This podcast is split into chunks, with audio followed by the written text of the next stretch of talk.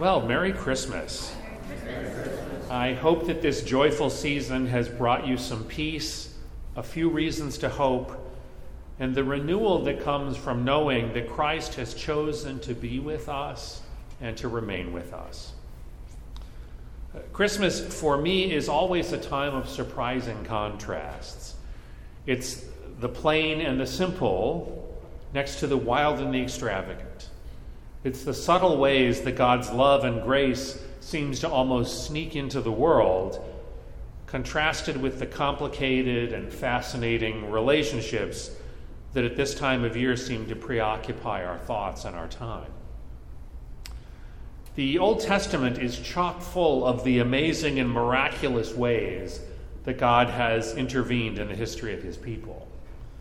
We have catastrophic floods talking burning bushes, multiple plagues in Egypt, parted seas, and pillars of fire, dozens of prophets and judges and kings, great heroes and special effects, all to tell that God is real and that He loves us and wants to be in loving relationship with us.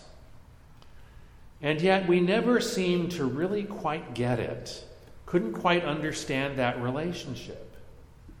Centuries of interaction and study and prayer and sacrifice and piety and commandments found us inching closer to God's love, but often not quite making the connection nor able to sustain it for very long. And yet, in His great mercy, God didn't give up on us and didn't come at us with bigger, more impressive displays of his power. Instead, he decided to join us here on the ground, coming to earth almost unseen, born as one of us. Our great King and Lord came to us as a baby born in a barn, the child of travelers, refugees. His birth was announced not through a press release or not to those in power, but to common, uneducated, low wage laborers, the shepherds. He loved us so much that he wanted to experience our life with all of its struggles and imperfections and joys and grief. And he came for friendship with us. In yesterday's New York Times, not often a source of spiritual writing, uh, columnist Peter Wehner wrote What Jesus did in the process of befriending us is profoundly alter the understanding of the power dynamic between God and mortals. He writes Power cannot generate love, Pastor Scott Dudley told me. Power can generate obedience, fear, awe, grudging submission, but not love. The God who comes to us in Jesus doesn't want grudging submissions. He wants us to love Him and be loved by Him. He wants relationships, including friendship. And so He came in vulnerability and not in power. That's not bad for the New York Times. At Christmas, we spend a lot of time and energy and resources reinforcing the most important loving relationships in our lives. We give gifts to family and friends. We throw parties. We, grow, we go Christmas caroling. We eat big, extravagant meals. We take time off from our regular routines to visit, to be with our friends and our families. We try to be a little bit kinder, a little more generous, and we renew our hope for peace and for justice. And none of this is a coincidence.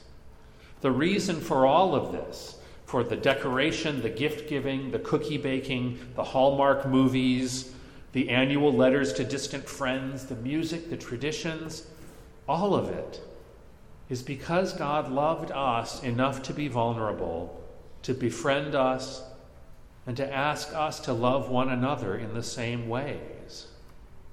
That's why at this time of year, we're eager to buy something for Toys for Tots, to pick up an extra grocery gift card for the food pantry, or to spend hours transforming this space into something uniquely beautiful. even in our dark times and our days of struggle, our hearts still long for friendship, for love, and for belonging. If we're honest, we long to let go of the endless struggles for power and domination and to abandon the dynamics of privilege and oppression. Christmas is a time when we can let ourselves lean into the love of God and love of neighbor, because in Christ's incarnation, we can see God's love of us and love of our neighbors. And so this Christmas, may the love and friendship of Jesus remain with us, with all his disciples, and with all people of goodwill in our world.